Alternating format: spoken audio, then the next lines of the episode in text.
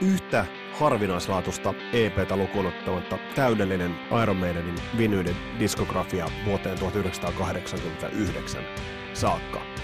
Kaikki vinyylit, pitkäsoitot, minttikunnossa, varmuuden vuoksi jopa parin kappalein, kymmeniä maksisinkkuja, erikseen tilattuja, nekin ainutlaatuisessa kunnossa osa todellisia harvinaisuuksia, kuvasinkkuja, kaikenlaista Iron Maiden herkkua. Ja sitten mä möin ne. Tää on Kasarilapset podcast. Vituttaa vieläkin. Tervetuloa mukaan.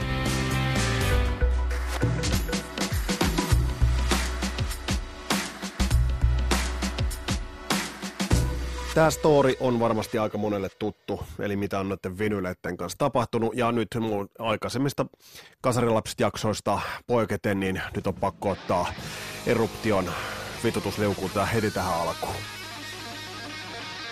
Ah.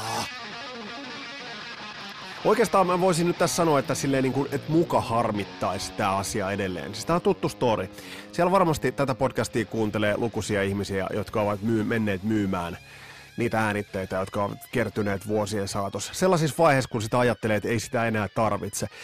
Kyllä mä muistan, kun CD tuli. Se oli sitä aikaa, kun mä muistan, kun mun joku sukulainen esitteli CDtä sillä tavalla, että se on siitä kätevä, että sitä voi väännellä ja käännellä ja tahria ja narmuttaa ja sitten se silti soi. No sitten se laittoi sen soittimeen ja ei se soinut, taisiko edes mahtuu siihen soittimeen. Mutta se oli sitä aikaa, kun myytiin näitä levyjä pois. Ei se ollut mikään ihmetys. Silloin uskottiin siihen CD-kuolemattomuuteen ja, ja siihen, että se tulee mullistaa koko tuon musiikin käyttämisen kuluttamisen. No osaltaanhan se tekikin niin.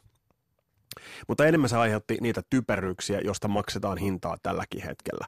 Ja mä voisin sanoa, että mua harmittaa sillä tavalla leikkisesti tai sillä tavalla podcastin omaisesti, että tästä asiasta niin kuin nyt tässä, tässä kohtaa sen takia mainitsisin. Ei, mua harmittaa se edelleen päivästä päivään, kun asiat tulee mieleen. Se, että mä menin myymään ne vinyylit plus lukusan määrän erittäin, erittäin arvokkaita tunnearvoltaan ja ihan siis rahalliseltakin arvoltaan arvokkaita vinyylilevyjä, maksisinkkuja, pikkusinkkuja menin, menin myymään pois. No miten nämä oli mulle kertynyt vuosien saatossa? 80-luvullahan oli tapana, siis silloin kun tuli, varsinkin Soundilehti oli siitä herkullinen, että Soundin sivujen välissä tai Soundissa oli ilmoituksina OR Recordsin, Kane Recordsin ja Epesin – postimyyntikatalogeja. Eli siihen oli listattu äärimmäinen määrä, niin kuin siinä oli bändi ja aina, että mitä sieltä bändiltä löytyi. Ja se vähän vaihtelee, että millä postimyyntilafkalla tai millä levylafkalla oli ne parhaat tarjoukset.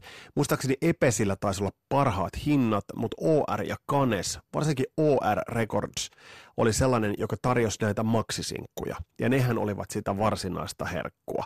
Ja niitähän sitten tilattiin. Mä aloin itse tilaamaan näitä maksisinkkuja jossain vaiheessa, kun mä tajusin, että kaikki hän eivät suinkaan löydy pitkäsoitolta. Ja silloin kun sä janoat jotain bändiä, kun Kari Grandi sitä mehua, niin silloin sä haluat kuulla kaiken. Ja nyt muistutan varsinkin nuorempia kuulijoita siellä vastaanottimien ääressä, että tämä ei ollut sitä aikaa, että sä lampsit omalle koneelle ja latasit sen biisin itsellesi, vaan tämä oli sitä aikaa, kun sä huomasit, että mitä ihmettä Flight of Icarus sinkku, ja sieltä löytyykin kappale sieltä toiselta puolelta, joka ei äh, löydy miltään levyltä.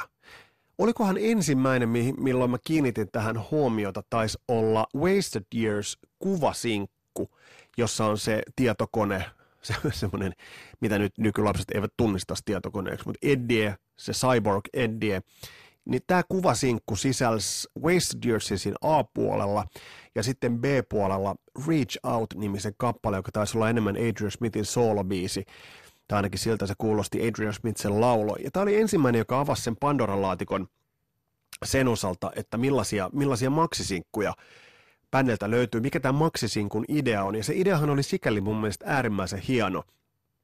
Eli nykyään kun bändit julkaisevat levyjä, joiden keskikesto taitaa nykyisellään helposti olla joku 640 minuuttia – niin levystandardi pitkälti vinyylin määrittämänä pitkään oli sellainen, muistatte tällaisen määritelmän, että mahtuuko se 90 yhdelle puolelle.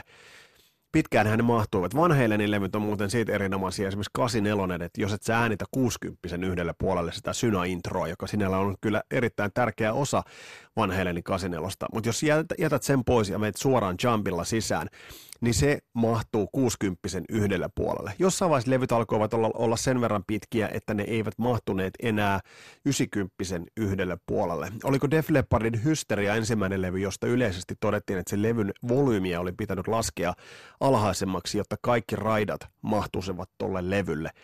Ja olipa jotain epäilyksiä jopa sen suhteen, että miten toi kyseinen levy tallentui CDlle siihen aikaan. No mulla on itse asiassa edelleen se ihan originaali CD ja mulla on se originaali LP, paitsi että mä taisin muuten myydä sen kanssa. Siis tätä mä just tarkoitan. Eli siellä on mennyt todellisia aarteita, jotka harmittaa äärimmäisen paljon pohtia niitä. Ja tässä on se hulluin tarina on se, että mä myin ne mun helvetti parhaalle kaverille – Joo, siis ihan, ihan siis tää oli sitä aikaa, kun tarvi rahaa lähteä baariin. Ja piti saa, Kotkassa oli muuten sellainen baari kuin LA Club, jonne lähdettiin. LA Club, siis Los Angeles kerho. No, äh. Kaveri sanoi, että no hei mä voin ostaa noit sun levyjä. Mä ajattelin, no en mä niille mitä tarvii. Ja mä koin saaneeni niistä niinku aika hyvän hinnankin nyt vähän tilutusta kun saaneeni niistä hyvän hinnakin niistä levyistä. Nyt jälkeenpäin, jos ajattelee sitä hintaa, niin se on ollut varmaan aivan naurettava se hinta. Ja siellä tosiaan meni iso nippu erittäin arvokasta musiikkia. Mutta jos vielä palataan tuohon siihen tilailuun, niin miten näitä silloin, kun se, tila, miten se tilaaminen meni, niin sehän meni niin, että sä leikkasit siitä soundin sivulta, sä leikkasit siitä levylafkan äh, ilmoituksesta sellaisen pienen lomakkeen, sä kirjoitit siihen – mitä sä tilaat, ehkä liimasit sen jopa postikortin ta- taakse tai kanteen, jotenkin niin kuin hirveän hellyttävää. Ja sitten alkoi odotus. Eli sä odotit, että sulle postiin tulisi ilmoitus sinulle postiin saapuneesta postilähetyksestä. Ja kun sitä ei millään tullut. Mä muistan joskus jopa jollain ihmeellisellä verukkeella soittaneeni tällaiseen levyliikkeeseen ja, ja kyselläkseni, että, että olisiko tämä levy jo lähtenyt sieltä. Ja totta kai ne postitteli siihen aikaan varmaan aikamoisia määriä, varmaan sitten joku se kymiläinen teini soittaa, niin on varmaankaan aika alkaa hirveästi pohtimaan. Mutta sitten niitä tilattiin, odotettiin, odotettiin, ja koulusta kun tultiin, aina ensimmäinen kysymys oli, että onko tullut, tullut postiin mitään. No ei ole tullut, mutta muistan sen hetken aina kun oli. Ja se oli mahtava. Sen jälkeen fillarin selkään kohti Sunilan postia, siitä juoksukentän vierestä – ja sieltä tultiin sitten sen levyn kanssa. Ja sitten tultiin kotiin, se avattiin huolella, katsottiin sitä, pyöriteltiin kädessä ja aina se kuuntelu alkoi ensimmäisenä siitä B-puolen bonuskappaleesta, siitä biisistä, mitä ei ollut sillä levyllä. Ja se kuulosti aina niin salaperäisen hienolta, kun se oli tuttuusa. Esimerkiksi Maidenissä se oli aina niin makeeta, että se oli Steve Harrisin koliseva basso – Nico McBrainin sellaiset äh, kireä snare-soundia ja paljon tomeja ja kompit sellaisia aika sekavan jatsmaisia ja sitten sellaisia hienoja kitaramelodioita. Ja sitten aina mietti, miksi tämä biisi ei ole sillä varsinaisella levyllä. Muutamia parhaita sellaisia oikeastaan, jotka silloin avasivat ja valottivat bändejä ja heidän oikeastaan taustojaan hieno, hienoiten ja Iron Maiden osalta varsinkin, niin on pakko nostaa esille. Flight of Icarus Maxilla oli tosi mielenkiintoinen poiminta Montrose yhtyeen, eli missä Sammy Hagar lauloi, lauloiko jopa siihen aikaan, kun tuo biisi tehtiin, niin I've Got the Fire, aika semmoinen aggressiivinen. Se osoitti vähän siitä, että mitä musaa noin jäpikät itse kuuntelee ja minkä varparissa ovat kasvaneet. Vastaavasti taas Two Minutes to Midnight maksi sinkusta, sinkun äh, toiselta puolelta löytyy tällainen Beckett-bändin cover-biisi kuin Rainbow's Cold, mutta varsinkin tämmöinen käsittämätön hölinä Mission from Ari, eli joka oli Nico McBrainin ja Steve Harrisin riitelyä studiossa, sellaista studiomölinää, joka oli tosi siisti, ihan kun se päässyt vähän kulissien taakse katsomaan. Ei siis hai sinkku niin ikään, äh, no totta kai nimibiisi loistava, siellä King of Twilight, tämä taisi olla Nectar, bändin cover. Eli siis ovat ottaneet tällaisia ihan käsittämättömiä pikkubändejä tehneet niistä omia tribuuttejaan. Tämä on äärimmäisen, äärimmäisen hienoa. Ja sitten live-versio löytyi sieltä vielä Number of the Beastin live, äänitetty 83 Piece of Mind kiertueella Dortmundista. Ja Trooperilta oli Cross-Eyed Mary, Jetro Tullia, ja sitten tämä oli hauska, kun bändi löysi syn, synat tuossa Somewhere in Time-levyllä. Stranger in Strangeland biisin äh, maksisinkun B-puolella oli FM nimisen bändi. Tämä oli joku semmoinen äh, Magnum-tyylinen brittibändi, josta jostain äh, Metal Hammerista silloin tällöin saa lukea heidän biisin That Girl ja sitten Marshall Fury cover-biisi Juanita, jonka taisi laulaa senkin Steve Harris. Se oli, anteeksi, Adrian Smith, mitä mä nyt sekoilen. Mutta oli äärimmäisen hienoja, hienoja sellaisia kurkistuksia. Ja sitten kansitaidehan oli aina, aina se, että kun tosiaan Derek Riggs teki Iron Maidenin kansitaiteen, niin oli hienoa, että näissä maksisinkuissa oli sellaisia pikku yksityiskohtia ja sellaisia pieniä nyansseja. Ja kyllä, nämä kaikki mä menin myymään. Menin siis ihan tosta vaan. Äh, tässä on niin kuin, musta traagisinta on se, että levyin nykyinen omistaja on mun ystävä, lapsuuden ystävä ollaan edelleen. Asutaan vierekkäisissä kaupungeissa, kerran oltiin kummipoikaa katsomassa, niin, niin ähm, kaveri kysyy, että mitäs haluaisitko Vesku joskus ostaa nämä levyt takaisin. No totta helvetissä haluaisin! Mutta eihän mä sitä voinut sanoa, mä näyttelin sellaista viileitä kuulia siinä kohtaa. Mm, joo, voitaisiin jossain vaiheessa tsekkailla, se asia jäi.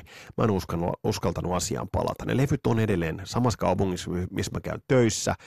Sieltä löytyy kaikenlaista muutakin herkkua. Siellä on nämä Def Leppardit, mistä mä mainitsin. Siellä on Waspin levyjä, maksisinkkuja. Sieltä löytyy Metallican Creeping Death uh, maksisinkku, jonka toisella puolella on Blitzkrieg ja Emma Evil. Se on semmoinen kullanvärinen kaiken lisäksi. Ja ne kaikki on siellä. Ja mitä tästä on opittu on se, että mä en ole tämän jälkeen juuri mitään levyjä esimerkiksi myynyt pois tai heittänyt pois. Mulla on C-kasetit kaikki tallella, en mä tiedä mitä mä näille teen, paitsi mulla on dekki. Mulla on ihan hyvä dekki, pitäisi virittää se vaan kiinni. Otetaanpa muuten jossain podcastissa semmoinen kasarilapset C-kasettikatsaus. Ja, ja mulla, on, mulla on kaikki vinyylit, mulla on niitä kyllä edelleen ja sieltä löytyy kaiken näköistä herkkua, on, on vanhe, alku, siis ne on alkuperäisiä. Siellä on Van Halen ja siellä on Mötley Crueta, Bon Jovia, löytyy kaikenlaista vanhaa bluesia Fajan peroista, löytyy vanhaa Doorsia ja kaikenlaista. Mulla on näitä äärimmäisiä, mulla ei vinylisoitinta, mutta mulla on ne levyt. Mä hypistelen niitä aina silloin tällöin. Ja aina kun mä niitä hypistelen, niin mun mieli palaa niihin Iron Maidenin maksisinkkuihin, siihen odotukseen ja siihen kiimaan, millä niitä aina otettiin vastaan, millä niitä tilattiin. Ja varmasti aika monet jakavat nämä kertomukset ja kokemukset, ja varmasti aika monet pitävät helvetin hölmönä, kun näin menin tekemään, mutta hei, se oli sitä aikaa, piti päästä LA Clubiin, ja mulla on edelleen äärimmäisen hyvät muistot niistä biiseistä, mutta vaikka mä saisin ne biisit, mä saisin vaikka jonkun Reach Out-kappaleen, joka oli siellä uh, Wasted Yearsin Maxin B-puolella, mä saisin sen kuuntelun tosta vaan. Ei mun tarvi mennä kun laittaa tosta YouTubeen, katsotaan löytyykö muuten. Uh, laittaa se vaan hakuun, että löytyykö tällainen biisi. Ja varmasti se sieltä, sieltä löytyy. Mutta kun ei se ole alkuunkaan sama kuin se, että sä otat sen kuvasinkun, joka soi ehkä vähän vielä erikoisesti totta kai, kun se on uh, sen muotoinen kuin se on, että ei voi olla ihan normaali, että se prässäytyy sillä tavalla, niin, niin ei se ihan sama asia ole. Mutta siis nämä on niitä hetkiä, nämä on niitä, on niitä juttuja, jonka parissa mennään ja, ja mi- mitä sä teet? Sä opit ja sä elät ja, ja joskus opit ja joskus et elä. Ja tätä tämän, mikähän sanota toi nyt oli. Mutta joskus mä vielä ostan ne takaisin. Sitten kun mä ostan ne takaisin, niin mä teen niistä teemajakson kasarin lapsiin. Silloin ne on saatu takaisin. Tämä oli tämänkertainen Kasarilapset. Mukavaa, että oot kuulolla ja kommentoi ja väitä vastaan. Kerro omia kokemuksia, mutta kiitos kaikesta palautteesta ja kiva, että oot kuulolla. Palataan.